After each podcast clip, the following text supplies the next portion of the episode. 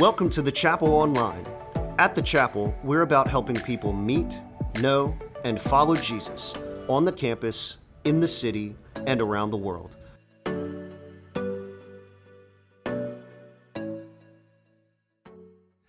Thanks so much for joining us today. You know, I know I love a good love story. I think we all do. We love love stories. We love love songs from rom coms to tragic couples like Bonnie and Clyde, Shakespeare's Much to Do About Nothing, Jane Austen's Pride and Prejudice, Mr. Darcy and Elizabeth. Moviegoers, man, can't get enough of the couples, the unlikely couples like Silver Lining Playbook or The Proposal or Hitch or Pretty Woman. Moviegoers have their fans of unlikely couples, that's for sure. But they also have their their favorites of just the most unlikely that crosses maybe an, a, a, a line of religion or ethics or, or um, race. You know, I think of uh, the big blockbuster, My Big Fat Greek Wedding. Uh, I've watched it a couple times, laugh every time. We seem to be addicted to love, and frankly, it's part of what makes the story of Ruth so appealing. Not only is there a great story of love, but there's a great story of redemption right in the middle of this, which is what we'll see today. Two unlikely people who fall in love with each other. Their relationship changes the course of their lives and is part of what God uses to change the course of his people.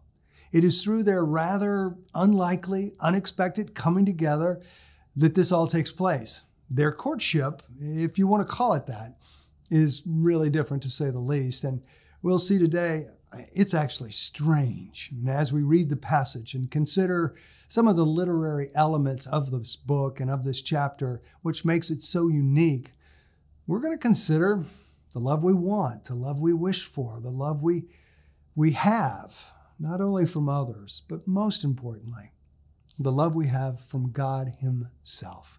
Now, I want to remember, just giving you some context, Ruth has been working in Boaz's field, gleaning the harvest of barley. She's been allowed to harvest along with his workers.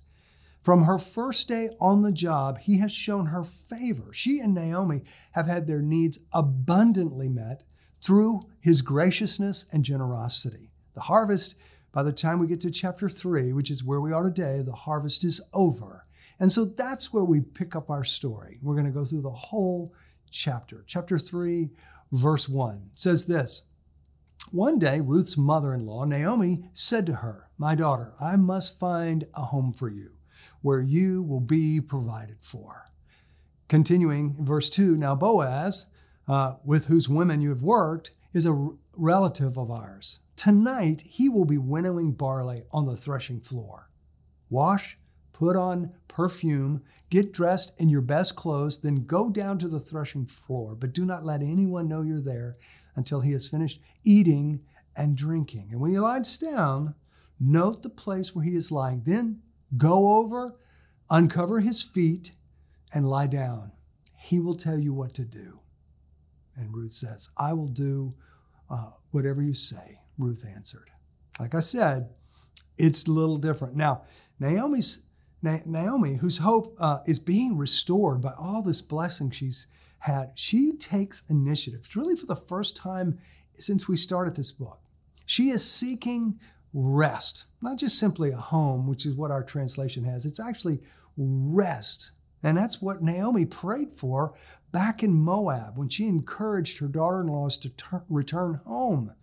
Both of them, she said in verse uh, 9 of chapter 1 May the Lord grant each of you that you'll find rest in a home of another husband. This was on her heart from the, from the beginning. And they've gotten through the harvest, but now long term provision, not just uh, long term provision and protection is the issue. It's not just enough to eat, which they have had. Now, Naomi is, is worried about Ruth. Some have questioned whether is she really worried about Ruth or continuing her family line is, is her plan, so to speak, to meet Boaz really about continuing the line of Elimelech, uh, or is her most of her interest for Ruth?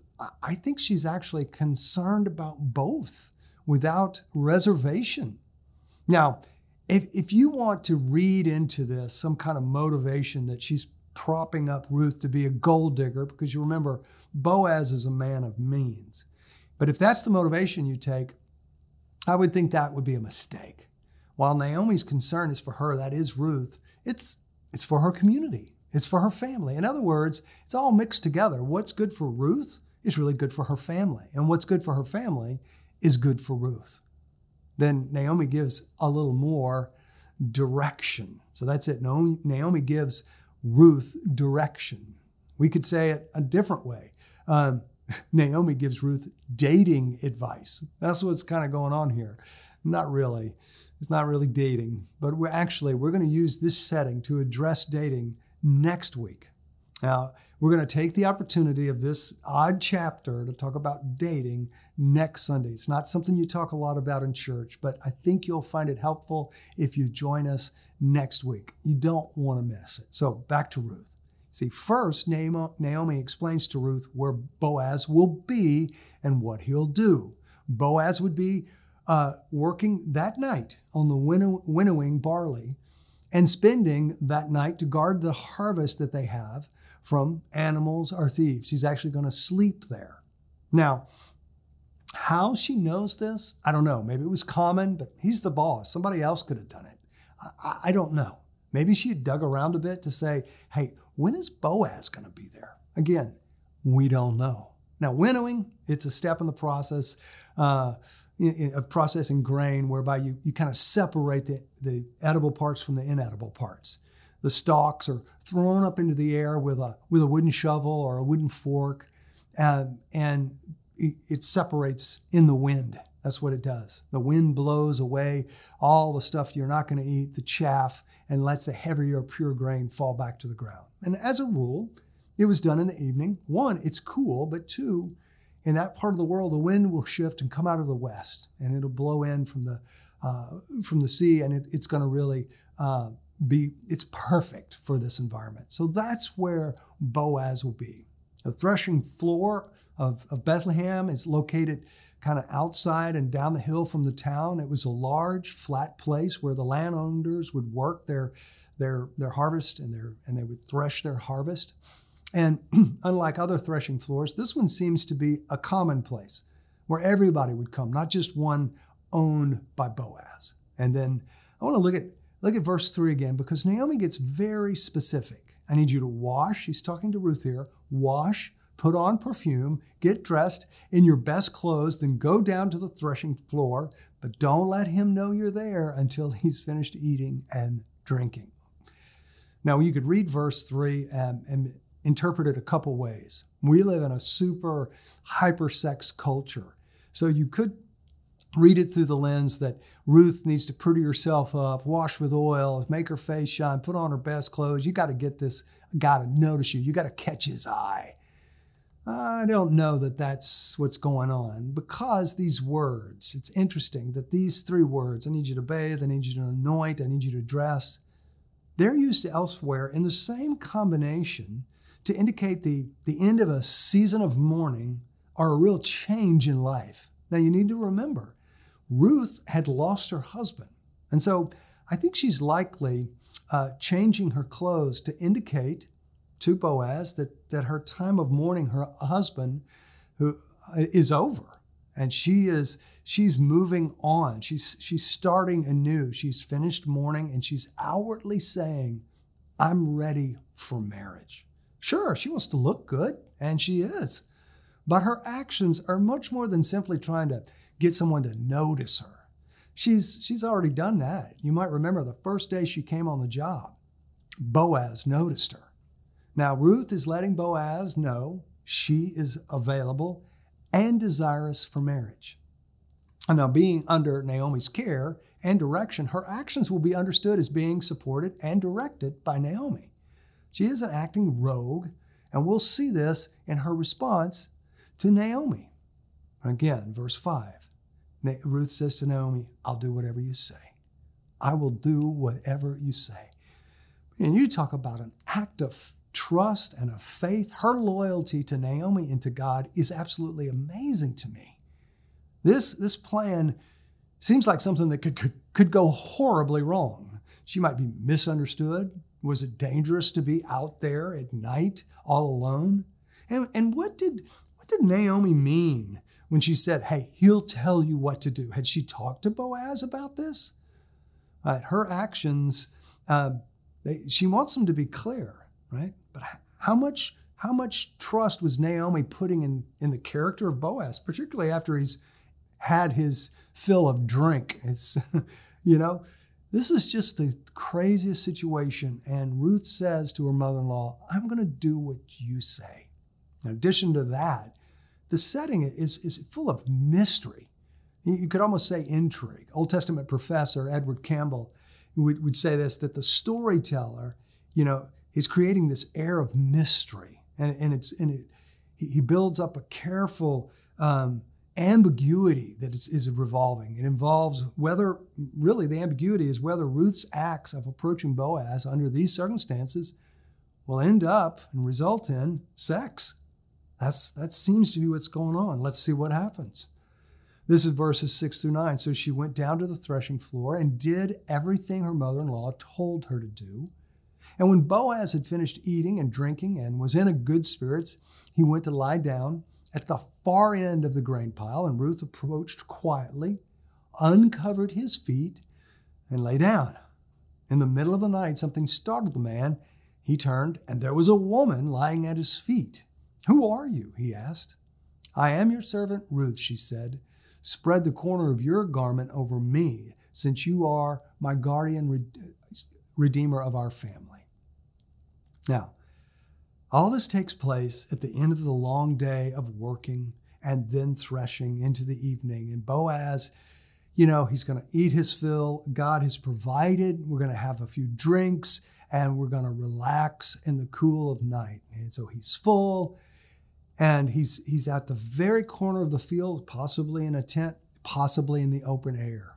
And it says Ruth says, uncover his legs. Now, that, that phrase is used elsewhere in the Old Testament euphemistically to mean something else. Additionally, the, the phrase lie down occurs eight times in verses 4 to 14.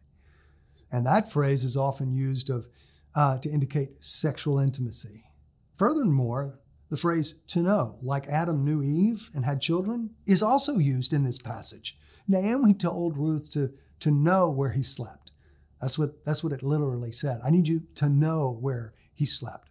Now, why all this innuendo? Why all this mystery? Why all this ambiguity? Are we getting the full story here, or is there, is there more going on? Now, some will read this as the seduction of a drunk man, a woman that comes in the middle of the night uh, to this man. She's under the cover of darkness. No one knows she's there. She's on the far end of the threshing floor. But I don't think the language that's being used is used in that way to, to imply that there's really more going on. I think the language is used to reveal the real attraction between two people. If if this if this were a movie, and and we came you know the camera angle would be close and you would they would try to represent this attraction that these two people have. You'd, you'd see it in their eyes or the music would change or the lens would become fuzzy or something like that. But here's the important thing about these two people. They're not going to act on their actions or their passions in an inappropriate way. They could not. And it'll become clear with boaz's comments and response. What is clear right now is the faithful and obedient response of ruth all of this shows us Ruth is faithful and obedient in her response to her mother in law's direction.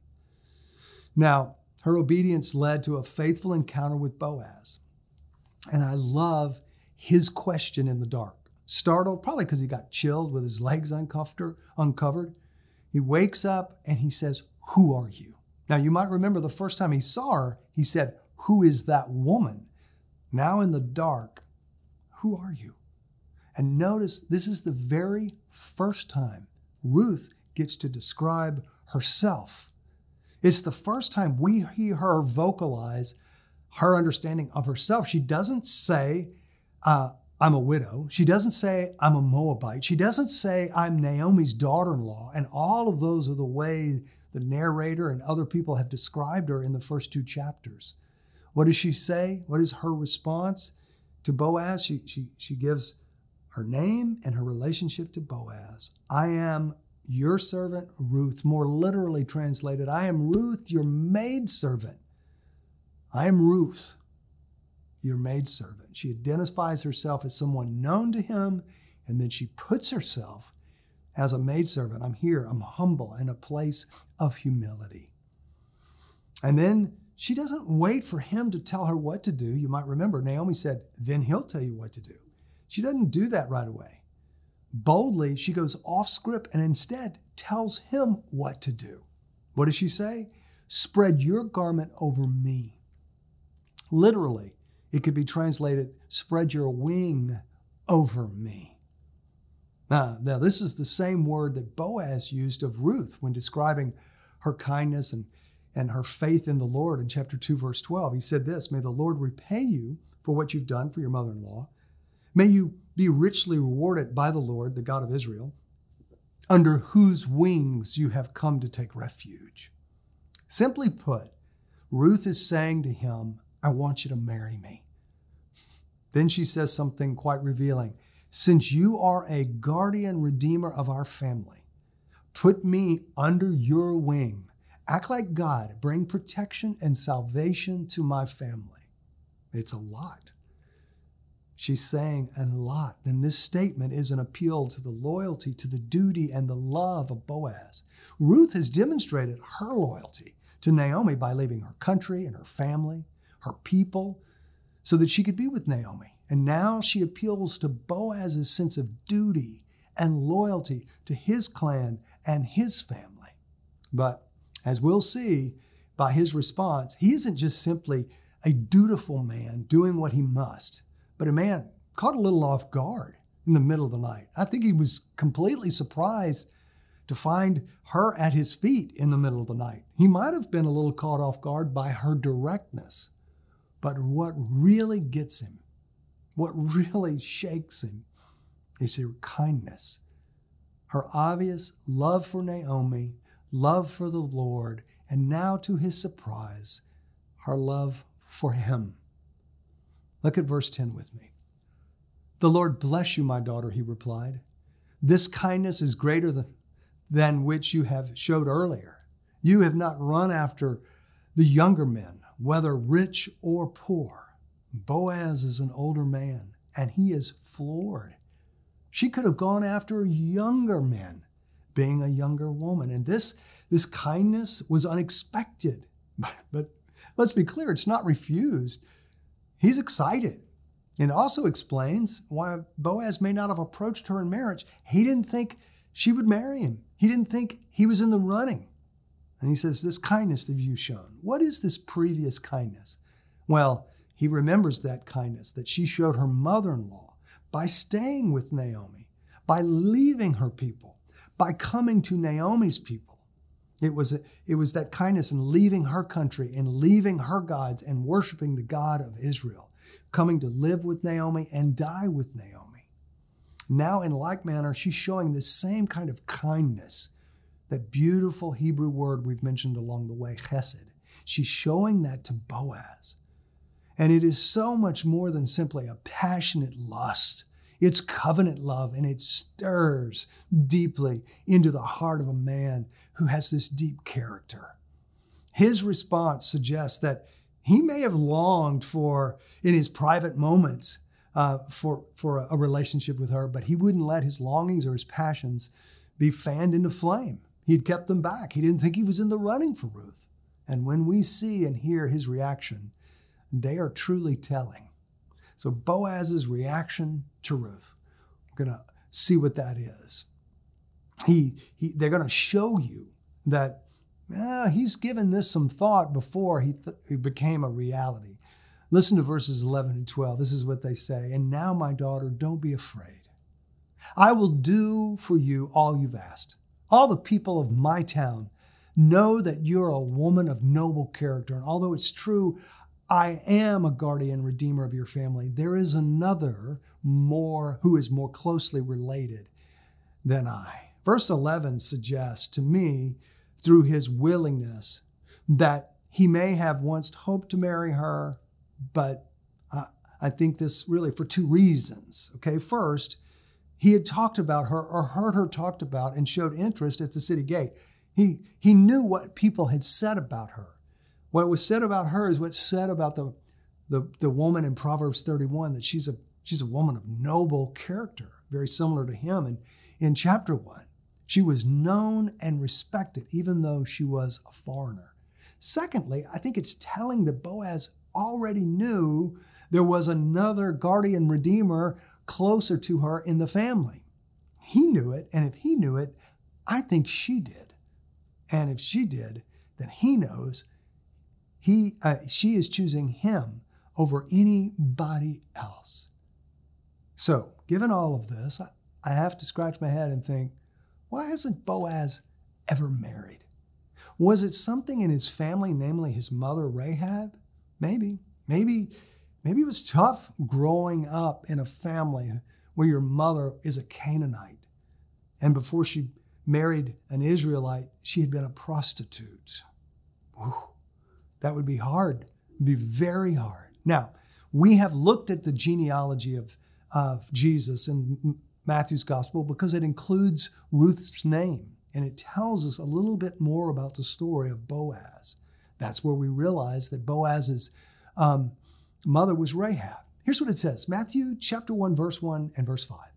And this is the address and uh, genealogy, excuse me, of Jesus the Messiah, the son of David, the son of Abraham. And then a few verses later, after going through some names, it says Salmon, the father of Boaz, whose mother was Rahab. Boaz was the father of Obed, whose mother was Ruth. Of course, uh, Obed would be the father of David, and goes on from there. When we read this, we, we see there's, there's Rahab, there's the Canaanite. We saw in Joshua 1 that before she married an Israelite, she was actually a prostitute. But we also see right there his father, Salmon.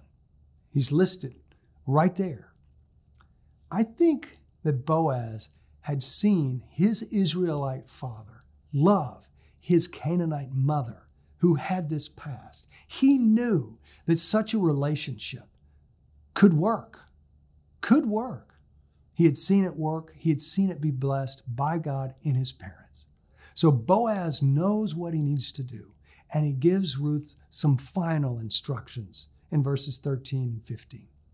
He says, Stay here for the night and in the morning, if he wants to do his duty as your guardian redeemer, good. Let him marry you.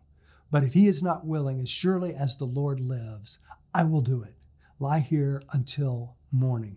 So she lay at his feet until morning, but got up before anyone could be recognized. And she said, No, uh, excuse me, he said, No one must know that a woman came to the threshing floor. He also said, Bring me the shawl you have been wearing, hold it out. And when she did, he poured into it six measures of barley and placed the bundle on her. Then he went back to town. Well, there they are. They're leaving the uh, threshing floor unnoticed and really with some lasting questions. Would the other guardian redeemer, the one that's closer in relationship to Elimelech, would, would, would he choose to be the guardian redeemer of this family? We don't know. Ruth is left to trust in Boaz's character and his plan. Ruth leaves and goes home to report the encounter to her mother. So we get the last phase of our story Ruth's report back to Naomi. In verse 16, it says this When Ruth came to her mother in law, Naomi asked, How did it go, my daughter? Good question. and then she told her everything that Boaz had done. And then she added, He gave me these six measures of barley, saying, Don't go back to your mother in law empty handed. Then Naomi said, Wait, my daughter, until you find out what happens, for the man will not rest until the matter is settled today. Ruth is asked to wait. One of the hardest things that we do in life, and one of the hardest things to do in our spiritual life, is wait on God. Now, each week, as we've looked in the book of Ruth, we've we've taken some things we, that we've highlighted in the passage, or a principle, or an observation, and we've talked about it a minute. Today, I want to close out our time by talking to you about Ruth's unwavering and active faith. Faith. Now, faith, according to Hebrews chapter 11, verse 1, is the confidence of what we hope for and the assurance about what we do not see. Living by faith. The first thing I want you to notice, and we'll, we'll highlight it, is faith acts. Faith acts. Many people will say, well, faith is simply a belief in something I can't see, like the creation of the world, or something in past history, like the resurrection of Jesus. I'm going to have to believe in that and exercise faith. But we also see that faith is the means by which we live in response to God's commands. Living in submission to what God commands is the essence of faith. That's the essence of it. And Ruth said it very clearly in verse 5. This is a statement of faith. I will do, I will act, right? I will do whatever you say. That's what she said to her mother in law. When we live by faith, we act, we step out, we don't try to manipulate the situation. Ruth didn't do that. Ruth is following a plan. She's following Naomi's plan and then the Lord's. And acting in faith is, well, it's going to be most difficult when we don't understand it or it's radically different from the culture around us. Did Ruth fully understand everything that her mother in law told us to do? I need you to go to this place at this time and do this thing. She had never done that before. And when the culture around us says something very differently, to believe and act on what God says is really hard. Let me give you an example. Take sexual intimacy, for example. God's directive from His Word is that sex is designed to have this place where it flourishes. And it is in the context of, the, of a protect, protective uh, and nurturing commitment of marriage. That's His design. Now, you compare this with our current culture, and it suggests many ways to enjoy and express sexuality. God has one place for it. And to live and act in faith according to His plan, well, it's going to require faith. Faith to believe in His design and His plan. Ruth didn't just trust Naomi and her plan, she was ultimately trusting the, the plan of God, and that includes having a guardian redeemer. Ruth is trusting in the provision of God for her future and that of her family. Isn't it isn't that well, that's always the challenge, isn't it? That I'm going to trust what God says, his provision for the future, for eternity. And this gets really hard when it seems inconceivable that what he's provided works, is necessary, makes sense. Let me just give you a few examples. Take Noah's Ark. Hey, I need you to build a really, really big boat because it's going to rain and rain and rain. Some scholars suggest there had been no rain. And you need to get in that boat, and that will save you. That's God's provision, this, this, this ark. Really? Can I trust this? Is it absolutely necessary? Or take the time in Israel's history where they were being disciplined by God, and 23,000 people died of poisonous snake bites. And the people cry out to God and say, Relent, help us. And this is what He told them to do. I need you to craft a snake out of bronze and put it on a, a pole and hold it in the air and tell everybody to look at that. Really? That's the provision? This is God's provision? This is what this is what you want me to do. There's snakes everywhere, and you want me to look at something? Consider this one. I mean, you may know this one. God says to the children of Israel while they're in Egypt, and the plagues are coming, the last plague, the plague of death. He says, Listen, I need you to slaughter a lamb, and I need you to take the blood of the lamb and put it over the doorpost of your house so the angel of death will pass over you. This is your provision? I don't understand it. That's often the case. Ruth's faith acted. She trusted Naomi and did what she said, but she also trusted God's provision of a guardian redeemer, the old man Boaz. Now, where's God asking you to act in faith? Let me give you some, some suggestions. Is he asking you to abstain from sex and trust in his design for it? Hmm. Is he asking maybe for you to admit, to confess a lie, something you've stolen, something you've done wrong? Is he asking you to, to join and give of your time and talent and treasure to the cause of Christ? Is he asking you to take your time and use it in the church or the city to promote him, his kingdom purposes? What's he asking you to do to act out your faith? So, not only is living by faith something we do, our actions, but faith also asks, asks. Verse 9 Ruth said to him in response to, Who are you? I am your servant Ruth. And then she asked him to do this Would you spread out the corner of your garment over me, since you are a guardian redeemer of our family? The Bible says, Anyone who calls on the name of the Lord will be saved. Faith asks. Ruth is so bold. One Bible translation translates that verse this way Marry me, your servant, for you are a guardian of our family's interest. Jesus would say it this way ask, and it'll be given to you. Seek, and the door will, and you will find. Knock, and the door will be open to you. So why don't we ask? Why don't we ask? James gives us some helpful under uh, helps us understand our reluctance to ask. He says this: You know, you desire, but you don't have, so you kill, you covet, but you cannot get what you want, so you quarrel and fight. You do not have because you do not ask God, and when you ask, you do not receive because you ask with the wrong motive, that you may spend what you get on your pleasures. We may not ask because we're too prideful, or we might ask because we, we want certain things for us. But the faith that asks is going to ask in confidence in God from a humble heart. We're asking Him to do what He's promised, to provide what He's promised. What do you need to ask of God today? Do you need to ask for His provision?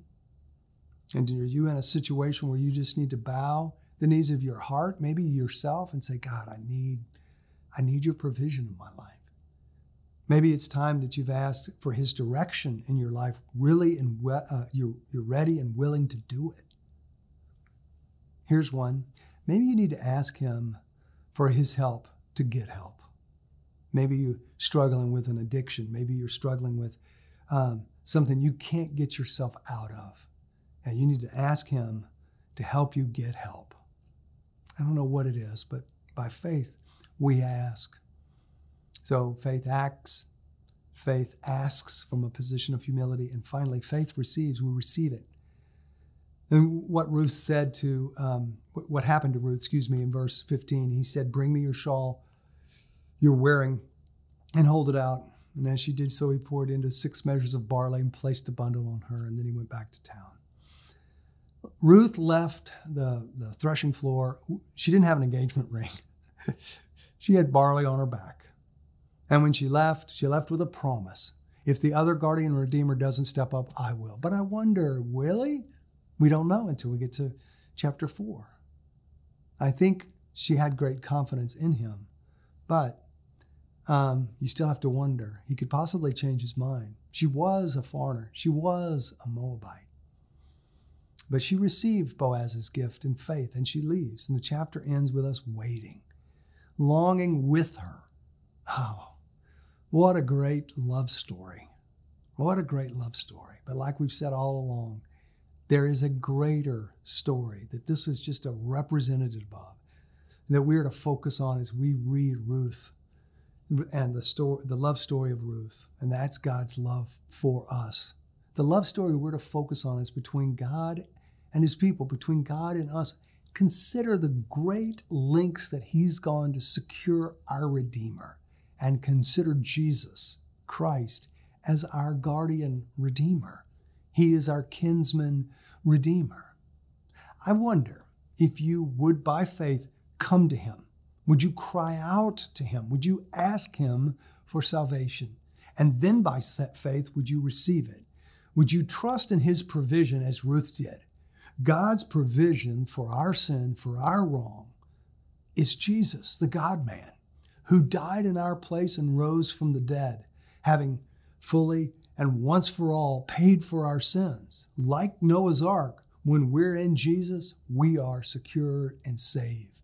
Like the snake that was raised in the desert, Jesus has been lifted up on the cross that we might look onto him and believe. Like the blood that's put over the doors. Jesus shed his blood so that we wouldn't have to die if we would just put our trust in him. God's provision. You may not fully understand it, but you can fully trust it. By faith, act. By faith, ask. By faith, receive. Romans chapter 3 verse 23 says this, for all have sinned and fall short of the glory of God and are justified freely, are declared right freely by the grace of God, his unmerited favor, through the redemption, his purchase of us, through the redemption that came by Jesus Christ. God presented Christ as a sacrifice of atonement. He is our, he's our paschal lamb, if you will, through the shedding of his blood to be received by faith. He did this to demonstrate his righteousness because in his forbearance he had left sins uncommitted, beforehand unpunished. Would you act by faith? Would you come to Jesus? Would you, by faith, ask, Jesus, will you save me? Would you, by faith, receive his salvation and his redemption? The love story of Ruth and Boaz, the sparks there on the threshing floor, the midnight encounter, her faith to trust Naomi and God's provision, her, her asking Boaz to bring her under his wing, bring her into his safety, bring her salvation, and her willingness to receive from him. If we do this with Jesus, the great kinsman redeemer, the great guardian redeemer, what we will experience is salvation. I ask you to trust Christ today. Come to Him by faith. I ask you to ask Him to save you. Verbalize it. Say to Him, Lord, today I am going to confess that I believe that you died on the cross for me and that you rose from the dead for me. And I'm going to receive your salvation by faith. Wow. What a life changer. This is the God we serve. This is the God who loves us. This is the God who's gone out of his way to bring us redemption. Let me pray for us. Father God, I pray for those that, um, that need to act in faith to the things that you called them to. They need to ask you in faith for the things you've promised. They need to receive the things that you have given to them by faith so we might walk in the newness of life. And I pray for those that need to pray today, to come to you, to ask for your salvation, to confess their trust in your death burial, and resurrection, and receive from you their salvation. I pray for those that need to trust in your provision. If that's you, just let him know right now, right where you are. I'm going to trust you today, Jesus. And I declare that trust in this prayer that you died for me, that you rose from the dead to give me life. And I'm so grateful that you'll forgive me and receive me. And I receive your salvation by faith. And I pray all this in Jesus' name. Amen. God bless. Thanks so much for joining us.